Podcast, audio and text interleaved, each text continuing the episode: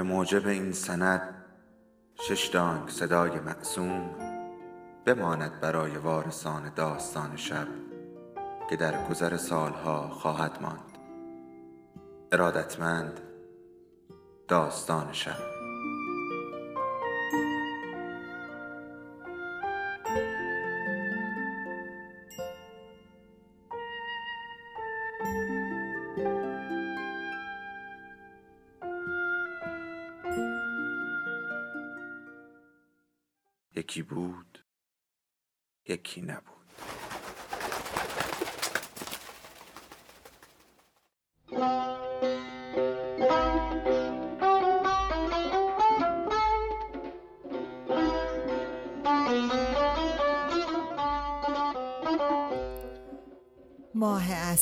شهربانو جلد سوم از چهار پاره مادران و دختران.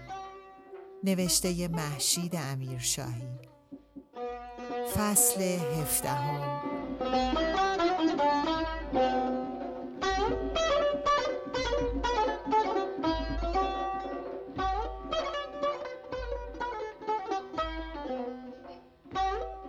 در استانداری بر سفره هفت سین سنبل نبود. خانم نیکبخت زن استاندار در حالی که با دو رشته مروارید گردنش بازی می کرد خود توجه مهمانان را به این نکته جلب کرد و گفت اینجا که می‌دونین زمین شور است و زمین شوره اماد و پروانه هم با میزبان هم آواز شدند و گفتند سنبل بر نیارد. و صدای خنده دست جمعی بلند شد در واقع قصد خانم نیکبخت از اشاره به کمبود سنبل بر سفره و خواندن آن مصرع آشنا شکستن یخ ابتدای مجلس بود. امسال در ایام نوروز با ورود هر مهمان تازه‌ای این شگر را به کار گرفته بود و نتیجه دیده بود. خنده که فروکش کرد خانم استاندار با دست به طرف مبلها و کاناپه اشاره کرد و گفت بفرمایین بشینین خواهش می‌کنم دهنی شیرین کنین. انگشتان دست خانم نیکبخت کشیده و زیبا بود و اسباب صورتی منظم و اندامی ظریف داشت که در مقایسه با قامت توپر و سنگین پروانه به نظر دخترانه می رسید. وقتی همه بر سندلی ها مستقر شدند پروانه رو به استاددار گفت خب دایی جون کاش زودتر می‌گفتین ما براتون سنبل می آوردیم. اماد به سرعت پلک ها را چندین بار برهم زد و حرف زنش را تکرار کرد. بله خب می‌گفتین ما می آوردیم کاری نداشت که. خاندایی شانه ها را مختصری بالا انداخت و جواب داد. هفت سین کامله حالا سنبل بود بود نبود نبود. آقای نیکبخت هیکلی درشت و چاق داشت و نیم پیشانیش را یک جفت ابروی ژولیده پوشانده بود و زلف یک پارچه سفیدش چون ماهود پاک کنی سرش را زینت می‌داد. تنک مویی و خردی جسه و بیرنگی اماد در کنار دایی زنش از همیشه بارستر به چشم می‌خورد. خانم نیکبخت گفته شوهر را تصدیق کرد. بله مقصود چیدن حفسینه هر کی به سلیقه خودش همچی لطفی هم نداره همه صفره های قوار عین هم باشه نه؟ چشم خانم استاندار در حین ادای این جمله به شهربانو بود و شهربانو خود را موظف دید جواب بدهد. بله کاملا نظیر سینی اسفندتون رو که من جایی ندیدم. چه نقش و رنگی چقدر خوش سلیقه دختر خردسال میزبانان دستهای کوچکش را به دور پای شهربانو حلقه کرد و به دامنش آویخت. شهربانو خم شد و سر دخترک را نوازش کرد و بوسید و کنار خودش بر مبل نشاند. خانم نیکبخت با شعف خندید و گفت مرسی جونم لطف دارین این یکی از تخصصای منه و رو به شوهر اضافه کرد ببین دخترت چجوری به شهربانو خانم چسبیده و ولش نمی‌کنه. آقای استاندار با غرور پدرانه چشم به فرزند دوخت و گفت خوشگل پسند این دختر ما. بعد در حالی که با پنجه دست موها را شانه می‌زد از دخترش پرسید سوری جان این چیه بابا جان؟ پس از طرح سوال خانم و آقای نیکبخت هر دو با لبخندی نگران در انتظار جواب سوری ماندند. دخترک چشم به زلف پدرش دوخت و گفت مو که نیست پشم سگه. زن و شوهر بعد از گرفتن این جواب مکرر شنیده هر دو نفسی به آسودگی کشیدند. نور دیده از آزمایش شیرین زبانی سرافراز بیرون آمده بود. مادر دنباله بازی با دختر را گرفت. ای پارت دوم سابیده. سریا بر زانوی شهربانو جستن جستن کرد و گفت ای دم سابیده. خانم نیکبخت به منظور شنیدن تشویق بیشتر مهمانان که همگی لبخند زنان چشم به این صحنه خانوادگی داشتند لب را گزید و صدا را آهسته کرد و توضیح داد این حرفا رو تازه یاد گرفته دائم میگه به خودی و غیر خودی پروانه گفت وای نازشو برم. اماد از زنش پرسید بچه ها رفتن تو باغ؟ کاش بیان اینجا با سوری جون بازی کنن. استاندار گفت نه خیر راحتشون بذارین. این دختروی ما هنوز برای اونا کوچولوه. بعد از جمع مهمانان پرسید خب سفر به بم چطور بود؟ شنیدم گرفتار بوران شدین.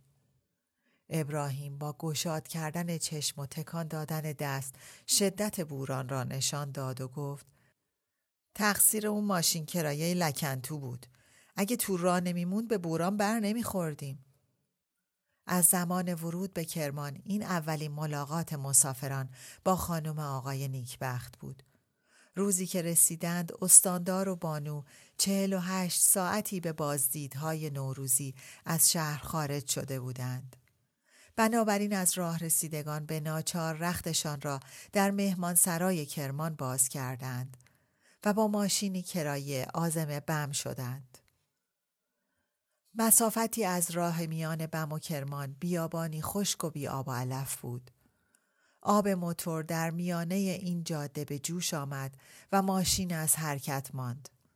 چاره ای نبود جز آنکه در انتظار خنک شدن اتومبیل در زیر آفتاب کوبنده نیم روز بمانند. اعتراض های ابراهیم بلا فاصله بلند شد. اه مگه تو این گرما این حالا حالا سرد میشه؟ تا غروب که نمیشه اینجا وایساد. شب که دیگه نمیشه جایی رو دید. ماشین زودتر را بنداز جانم یه فکری بکن. اینطوری که نمیشه.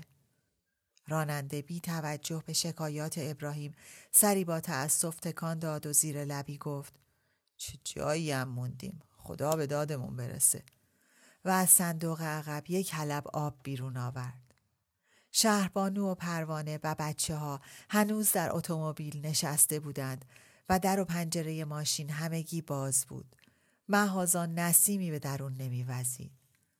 پروانه با لبه دامنش میان پاها را باد زد و گفت اگه یه ساعت دیگه اینجا بمونیم از گرما هلاک میشیم. واه واه واه مثل چله تابستونه.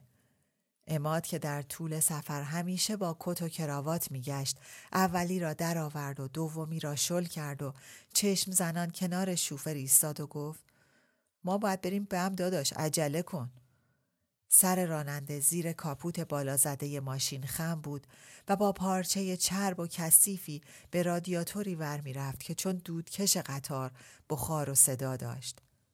به حرف اماد دست سیاه از روغنش را برای ستردن عرق پیشانی بر صورت کشید و گفت اگر نیبید سالم به جیم شما به بم رسین. اماد پرسید اینجا اسمم داره؟ نیبید؟ و بی آنکه منتظر جواب بماند گفت حالا چی شد ماشین جوش آورد؟ راننده یک لحظه دستش را از حرارت سوزان لوله ها کنار کشید و جواب داد من همیشه این یه تیکه راه و با سرعت زیاد رد می کنم که گیر نیفتم. امروز یه هوا بیشتر گاز دادم. و باز به روی موتور خم شد. شهربانو سرش را بر زانو گذاشته بود تا حالت تهوعی را که حالا از بوی روغن ماشین و فلز داغ و سنگینی هوا به اوج رسیده بود مهار کند. ابراهیم از گفته راننده هاف و پافی کرد و اماد گفت آره اینجا بد جاییه برهوت. گرما آدم تلف می‌کنه. راننده در حین تقلا جواب داد این گرما کسی رو نکشته. کار جای دیگه خرابه. ابراهیم براغ شد. کار فقط از این ماشین قرازه خرابه. وگرنه دیگه از کجا جانم؟ انگار اینجا گرگ و شغالم داره. و دکمه های یقش را باز کرد. ابراهیم به سبک سیاهان اروپایی کلاهی چوب پنبهی بر سر گذاشته بود و پیراهنی نیمه آستین بر تن داشت که به جوراب تیره و کفش سگک دارش نمی‌خورد. شوفر کرایه قد راست کرد و گفت بدتر از شغال و گرگ و با کهنه چربش کاروان سرای متروکی را که سوادش از دور پیدا بود نشان داد و اضافه کرد اونجا رو می‌بینین؟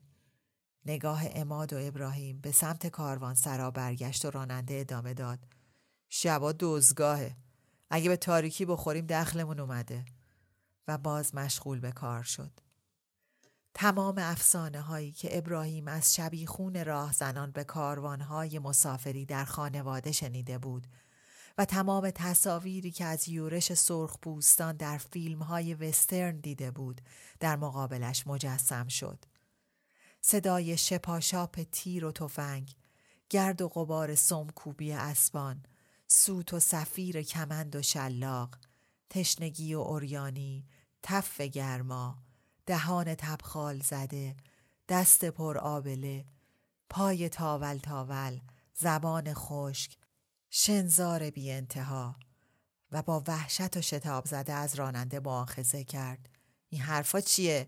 از کجا می‌دونی جانم؟ شوفر بی حوصله از نادانی ابراهیم گفت همه اهل محل می‌دونن. شهربانو هم سر را به دیدن فروگاه دزدان از زانو برداشت. کاروان سرا در و پیکری نداشت و از این فاصله و در نور روز افتاده و بیآزار به نظر می رسید. از راننده پرسید شما خودتون اهل محلین؟ کرمونی هستین؟ نه خیر بچه بمم. شهربانو گفت دیدم لحجه کرمونی ندارین. ولی چطور مثل تهرونی ها حرف می‌زنین؟ مگه اهالی بم؟ ابراهیم با التهاب صحبت شهربانو را برید و گفت حالا که وقت این حرفا نیست جانم. و با شلتاق رو به راننده ادامه داد. یالا برادر یالا این ابو تیاره رو را بنداز. همین مونده اینجا لختمون کنن سرمون رو ببرن. و بعد از نگاهی مشکوک به شوفر اضافه کرد. هیچی هم نداریم که ببرن. و بی اختیار دستها را بر جیب شلوار چسباند و با قدمهایی پس پس خود را به بدنه اتومبیل رساند و بی حال به آن تکیه زد. هر جانوری به هنگام ترس واکنشی ویژه دارد. گربه با نشان دادن چنگ، سگ با برهنه کردن دندان، خرگوش با پا گذاشتن به فرار، موش با مرد نمایی به مقابله با خطر می رود. حراس ابراهیم در مخلوطی از این همه بروز می کرد. شهربانو به مشاهده احوال ابراهیم به رقت آمد. از اتومبیل پیاده شد و با گامهایی سریع از جمع و ماشین فاصله گرفت. حرکات شتاب زده تقیان درونش را چنان تلاطمی داد که فقط فرصت کرد خود را به پشت سنگی برساند و آشوب معدهش را بخواباند. خانم استاندار گفت وا خدا مرگم بده ابراهیم از آقای نیکبخت پرسید حالا اون کاروان سرا واقعا دوزگاهه؟ استاندار جواب داد. یه وقتی بوده. او سالها پیش. در زمان ناامنی. ولی حالا نه خیر از این خبرها نیست. ابراهیم رو به اماد گفت. من گفتم و شوفر ناشی بیکار مزخرف می‌گفت. فکر می‌کنم خودش یه نقشه هایی برامون داشت. پروانه گفت وا شکر که قصر در رفتیم. تعجب شهربانو از حرف ابراهیم نخست بر صورت و سپس بر صدایش منعکس شد. اون یه نفر با ما شیش نفر و خندید و اضافه کرد. نه بابا اون بیچاره از باها برای راه افتادن هولتر بود. این چه حرفیه؟ ابراهیم دندانها را بر هم سابید و هیچ نگفت. این نوع واکنش های زنش همیشه از کوره به درش می برد. به گمانش می آمد که شهربانو همیشه به لج جانب دیگران را می گیرد. از یزد به این طرف هم در رفتارش تغییراتی می‌دید که برایش مفهوم نبود. آنچه را که او خیشتنداری و خونسردی انگلیسی معاب شهربانو می‌خوان شکل دیگری به خود گرفته بود. جوابهایش به گوش ابراهیم سریح تر و قاطع تر شده بود و اثری از احوالات عصبی روزهای اول سفر را نداشت. در هر حرکت و هر کلام شهربانو ابراهیم در پی جستن دلایل این تغییرات بود. خانم استاندار سوال کرد بالاخره شب کجا موندین؟ پروانه از همه پرسید. اون خونه که رفتیم توش تو کدوم ده بود بچه ها؟ اسمش چی بود؟ شهربانو گفت به نظرم دارزین. شب بود که به دارزین رسیدند. سرمای شب هم چون گرمای روز برقاسا و غیر منتظره بر کویر افتاد. در یک چشم برهم زدن کولا که برف جاده را در در و دشت تحلیل برد. نه دیگر نور چراغهای کرایه قادر به جنگ با سیاهی قلیز شب بود و نه بدنه فلزیش حریف باد پیچان تند. اتومبیل را میان جاده گذاشتند و در نزدیکترین کلبه روستایی پناه گرفتند. اماد چند بار چشمها را باز و بسته کرد و گفت تا ابراهیم گفت ما مهمون استان داریم کارا رو به راه شد. ابراهیم دنباله حرف را گرفت. بله دهاتی ها فورا آب و جارو کردن و مفصل و پذیرایی اهل ده را با ادا نمایش داد. خانم و آقای استاندار هر دو به رضایت لبخند زدند. پروانه گفت حیوانی شهربانو خیلی ناراحت بود. تو را که حالش به هم خورد شبم تا صبح گوشه اتاق نشست پاشم دراز نکرد و رو به شهربانو اضافه کرد. صبحم که همه پولای طلاتو دادی به دهاتیا و به صدای بلند خندید. ابراهیم پرسید اه من ندیدم پول طلا از کجا؟ شهربانو بی آنکه جواب شوهرش را بدهد به پروانه گفت نه بابا به بچه هاشون یکی یه دونه سکه عیدی دادم. به هر حال محبتشون که با این حرفا جبران نمیشه. به کلی آسایش و زندگیشون رو به هم زدیم ما. کلبه یک اتاق کاهگلی و یک آشپزخانه دود زده و یک پستوی باریک بیشتر نداشت. وقتی در دل شب شش مسافر بر این خانه خراب شدند، اهل خانه زن و شوهر با سه بچه قد و نیم قد و پیرزنی که مادر یکی از آن دو بود همراه راننده به پستوی تنگ و ترش کوچ کردند و اتاق و گلیم و تنها لحافشان را در اختیار تازه واردین گذاشتند. شهربانو از مزاحمتی که این حردود نابهنگام ایجاد کرده بود در عذاب بود. به خصوص از خورد فرمایش های ابراهیم رنج می برد. یک بار به نجواب او گفت چرا یه درمیون پای استاندار رو وسط می‌کشی؟ اینا که به قیمت راحت خودشون دارن به ما می‌رسن. چرا یه کاری می‌کنی که فکر کنن مجبورن از ما پذیرایی کنن؟ ابراهیم جواب داد. درستش همینه جانم. اینا فقط این زبون رو می‌فهمن. خسته و گشنه و نیمه جون رسیدیم اینجا این چیزارم نگم که اینا اون چهار تا تخم مرغ و یه دونه مرغشم ببرن قایم کنن مرغی در بسات این خانه نبود بر سر سفره یک دوری نیم رو و دسته نان و قالبی پنیر چیده شد که از هیچ کدام ذره به جا نماند. شهربانو دلاشوبه را بهانه کرد و با یک قاشق ماست به بازی بازی گذراند و از فکر سرمای خانه و آن جمعیتی که بیرو انداز در پستو در دل هم چپیده بودند تا سحر بیدار ماند.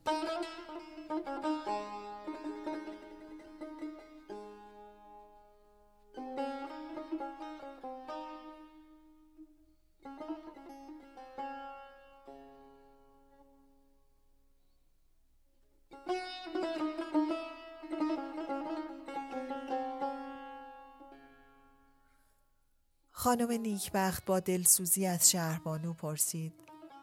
وای حالتون به هم خورد؟ بمیرم الهی. منم راستش سفر با اتومبیل رو دوست ندارم.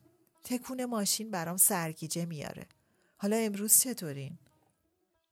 شهربانو با شرمندگی و شتاب گفت. خوبم به لطفتون. اصولا چیز مهمی نبود. یه کمی کسل بودم. احتمالا آفتاب زدگی هم کسالت رو تشدید کرد. همین. از ازدواج خانم و آقای استاندار چند سالی بیشتر نمیگذشت. هر دو از همسران قبلی جدا شده بودند و بعد به هم رسیده بودند. زن از شوهر که به آستانه شست رسیده بود بسیار جوانتر بود چون سالهای آغازین چهل را پشت سر میگذاشت و آشکارا دردانه و سوگلی شوهر بود. فرزند سه سالهشان هم که حالا بر دامن شهربانو نشسته بود و با زنجیر کیف او بازی می کرد نمک این زندگی را بیشتر کرده بود. در نتیجه رفتار خانم میزبان با شهربانوی جوان تازه عروس با محبت و بیعقده بود. به علاوه از او خوشش آمده بود. از شکلش، از برخوردش، از مهری که به دل دخترش انداخته بود. در واقع گرفتاری خانم میزبان در این جمع با خیشان آقای نیکبخت بود. نسبتش نه با پروانه عوض شده بود و نه با اماد. اولی چون همیشه خواهرزاده شوهر بود و دومی همچنان شوهر خواهرزاده. ولی جابجایی خواهرها را خانم استاندار هنوز درست هضم نکرده بود. بیان که بخواهد با این زوج احساس غریبی می کرد. یکی دو بار هم پروانه را به اشتباه با اسم خواهرش هما خطاب کرد. در مجموع راحت ترش بود که با شهربانوی به کلی ناآشنا طرف صحبت باشد که احتمال توپق زبانی با او نمی رفت تا با قوم شوهر که محتمل بود هر سخنی مربوط به گذشته ایجاد مشکلی کند. خانم نیکبخت به حرف با بانو ادامه داد. قدیمی ها می گفتن آب به آب شدن. سفرا زرداب و سردی گرمی. خب این حرفا همش هم بی خود نیست. یه تجربه ای پشتشه. سر و دلتونم درد می‌کنه؟ شهربانو چندان مایل نبود وضع مزاجی او موضوع گفتگو باشد. به امید اینکه مسیر صحبت را عوض کند حرف خانم استاندار را تایید کرد و بلافاصله گفت یه مختصری می کرد بله ولی حالا خوبه خوبم الان بهتون یه دونه قند با چند قطره کنیاک توی یه چای کمرنگ میدم که تا اینجا این دیگه ناراحتی نداشته باشین.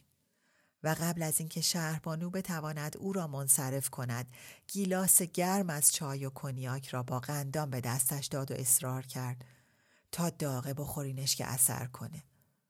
ابراهیم که صحبت از اجدادش را با استاندار تا حول و حوش قاضی عبدالمطلب رسانده بود لبخند کجی تحویل شهربانو داد و گفت به به گروگ اینجام که برای تو خاصه خرجی می‌کنن.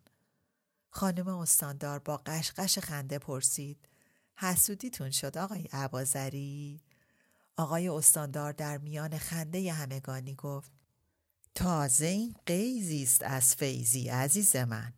مرد وقتی زن خوشگل داره به عالم و آدم حسوده و نگاهی پر از تبانی با زنش رد و بدل کرد. خنده ها شدید تر شد.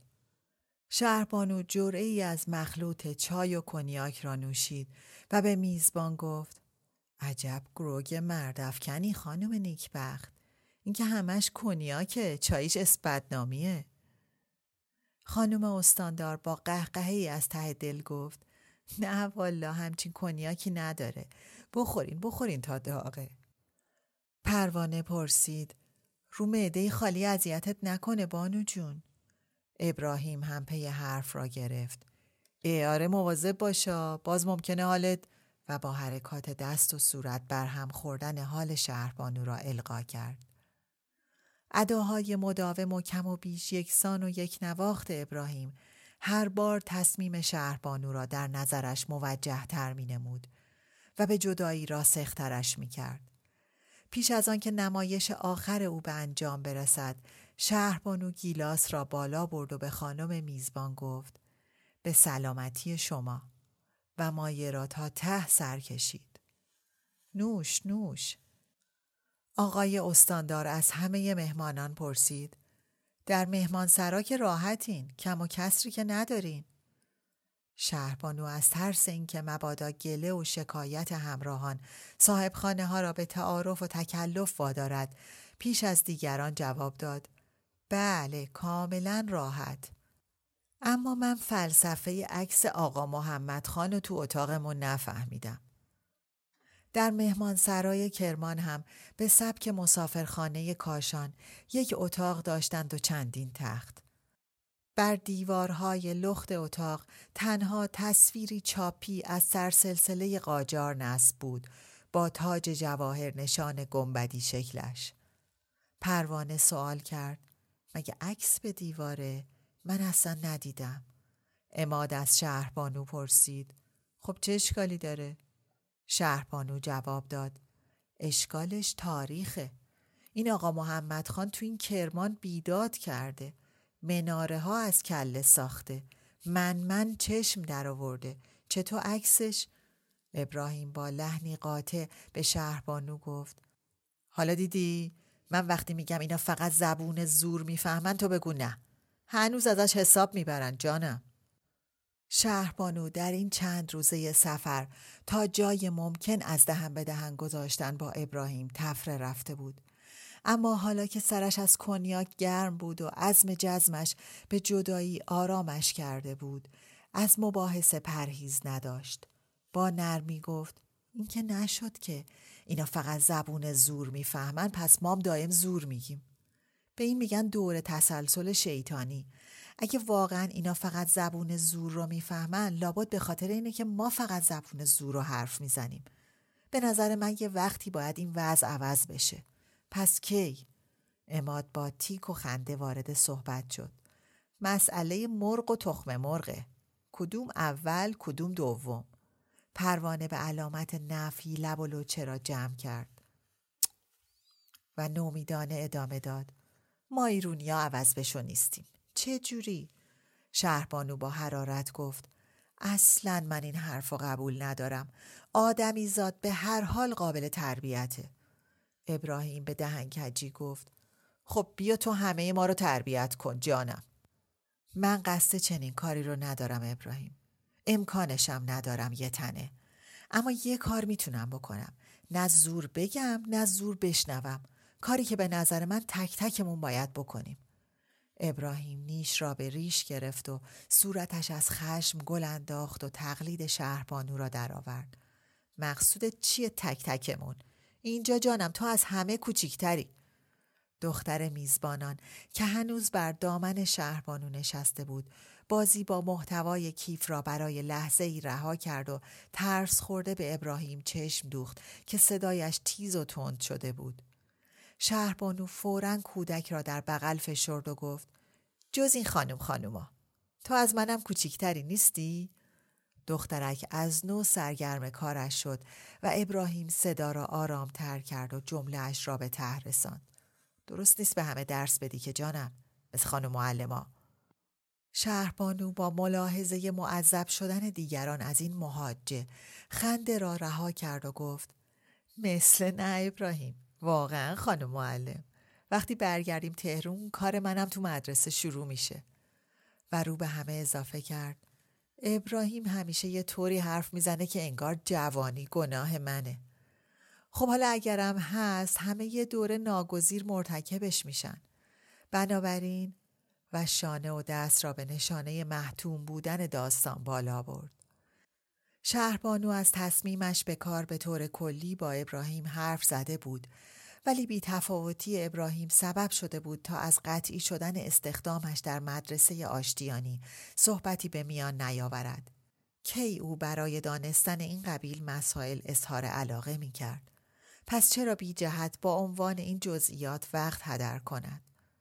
خانم نیکبخت با آه حسرتی نمایشی به استقبال حرف شهربانو رفت. به خدا اگه من دست خودم بود هر روز مرتکب این گناه می شدم. آقای استاندار به زنش گفت تو که در حال ارتکابی عزیز من از دل من بپرس. ابراهیم بی توجه به کوشش دیگران برای برقراری محیطی دوستانه از شهربانو معاخزه کرد. داستان معلمی چیه؟ کدوم کار؟ از زمانی که معصوم خانم نامه های شهربانو را به پسرش نشان داده بود ذهن ابراهیم به جستجوی کشف اسرار زنش میگشت. در تمام گفتار و کردار او در پی نشانه هایی از پنهانکاری بود. مگر یک نمونهش را به چشم ندیده بود؟ قصد ادامه تحصیل را مگر از او مخفی نکرده بود؟ با امیرخان هم روزی که موضوع نامه ها مطرح شد بیان که مقر بیاید که چگونه کاغذهای او را خوانده است یا از بدگمانی هایش حرفی به میان آورد با به همین شکوه و گلایه را گشود. چرا با او در کارها شور و مشورت ندارد شهربانو؟ چرا نمی‌خواهد خانم عبازری باشد؟ چرا هنوز دیوان بیگی امضا می کند ولی شک و تردید لحظه ای ذهنش را راحت نمیگذاشت. حتما سر و سرهایی دارد. یکی همین مسئله تدریس که او روحش هم از آن بیخبر است. شهربانو گفت بعدم برات میگم. و وقتی نگاه خیره و سمج ابراهیم همچنان پرسشگر ماند اضافه کرد. همین امشب بعد از بستن چمدونا. حرفای دیگه هم باهات دارم. گفتم که ابراهیم ابدا از این جواب قانع نشد. ولی آقای استاندار دورخیز او را برای ادامه استنتاق نافرجام گذاشت و از همه سوال کرد. حالا تو بم خوب گشتین؟ کجاها رو رفتین دیدین؟ شهربانو که از مزه مزه روزهای روشنتر بعد از سفر به نشاط آمده بود با ذوق و شوق به شرح و بست آنچه دیده بود مشغول شد. از نظر او ارگ قدیمی و خالی از سکنه بم با آن دیوارهای خشتی قطور و برج و باروی مستحکم و حوز و آبنبار وسیع جای نعل اسب لطفعلی خان همه کتابی بود از گذشته ها که در مقابل چشمانش ورق می‌خورد. سوای آن قلعه تاریخی اولین منظره شهر که به گمانش واهی در ریستانی آمده بود چون پرده نقاشی بر خاطرش نقش بود. باقی عظیم با نخلهایی سر به فلک کشیده و درختان مرکبات سنگین از بر و بار. استخری پهناور با آبی زلال و قناتی جوشان در انتهای باغ. بنایی نجیب با ایوانی عریض و بادگیرهایی بزرگ بر بام. باغبانی سال خورده در حال جمعآوری میوه های باد زده از لابلای درختان نارنگی در جنب ساختمان چند حیات تو در تو و چنان پردار و درخت که نور آفتاب به زمینش نمی رسید.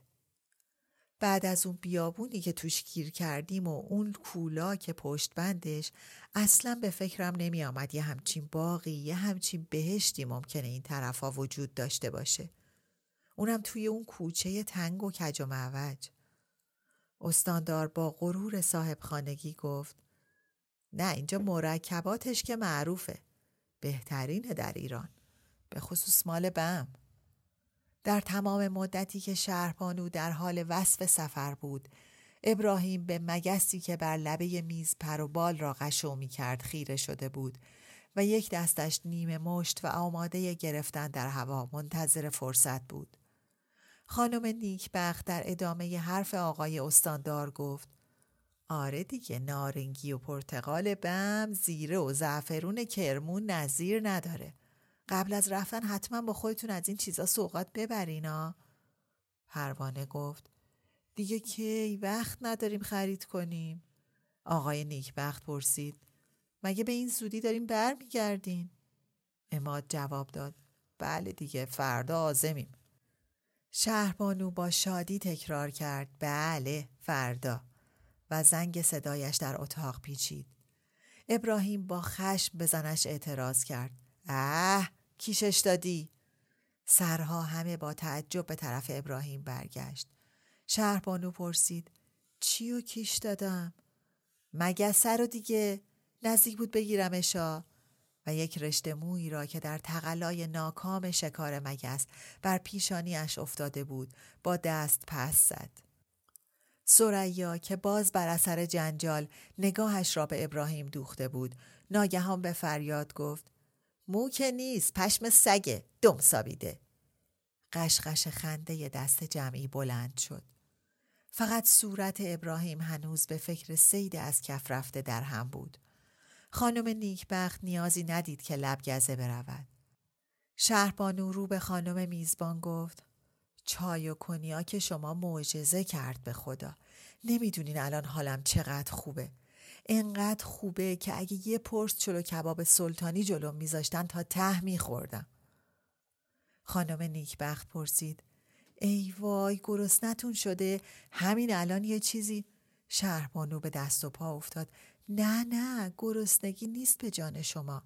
نمی‌دونم چرا یه دفعه همه حواسم رفت پی چلو کباب.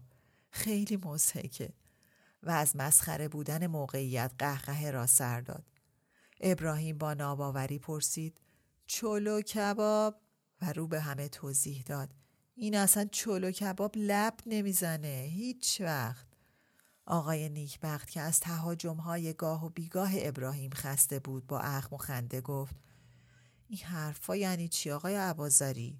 چلو کباب مگه چیزیه که کسی دوست نداشته باشه؟ شهربانو که هنوز خندهش کامل بند نیامده بود به تسلیم گفت اتفاقا این حرف ابراهیم درسته من چندان مرید چلو کباب نیستم برای همینم حوسش انقدر به نظرم مزهک میاد خیلی عجیبه عطرش تو همه سر و کلم پیچیده. درست مثل اینکه خانم نیکبخت قدقد خنده را سر داد و گفت حالا فهمیدم. و بعد از همه جمع پرسید ایوا چطور شما حالیتون نیست بابا؟ خب پیداست دیگه این دختر آبستن ویار داره. پروانه گفت وای نازشو برم. اماد چند چشم پیاپی زد و گفت خب مبارک ایشالله. ابراهیم با خنده پت و پهنی که دماغ و دهن و نیم صورتش را کج می کرد پرسید پس اق برای این بود؟ حالا یه چیز دیگه ویار کن چلو کباب اینجا کجا بود؟ خانم نیکبخت در جواب ابراهیم گفت به اختیار دارین همه وسایلش موجوده شهربانو مثل تمام زنان جوانی که بار نگرفتند آبستنی را امری خارق عادت می دانست و مربوط به دیگران. به علاوه مگر از آن معاشقات می تواند نطفه بسته شده باشد. ممکن نیست. غیر ممکن است. اشک ناگهان بر صورت شهربانو پرده کشید. پروانه گفت آخش نگاش کن داره گریه می‌کنه. آقای استاندار با قاطعیت اضافه کرد. اشک شادی عزیز من اشک شادی. و خانم استاندار به نیت تهیه ویارانه از جا برخاست. خوشم دوره زندگی که مرا روشنی افزای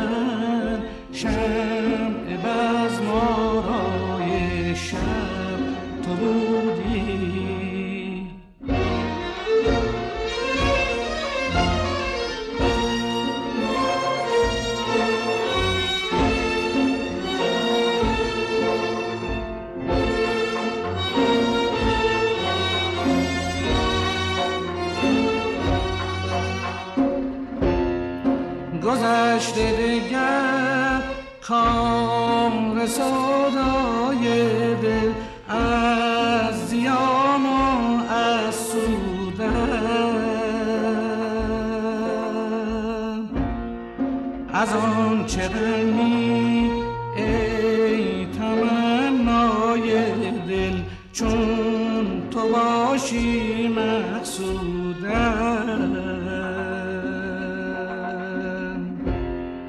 بیا که کنی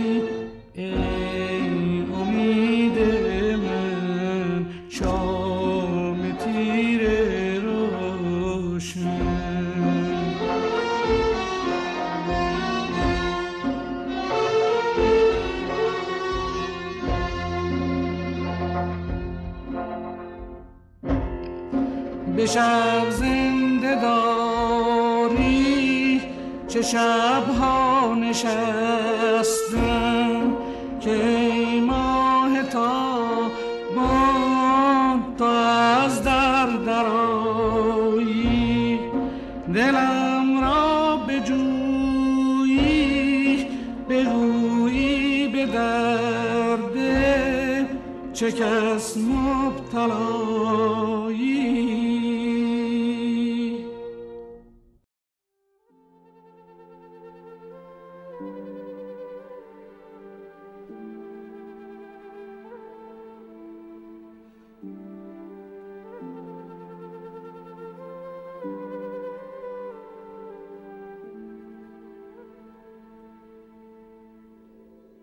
داستان شب بهانه است. برای با هم بودن دور هم نشستن شنیده شدن.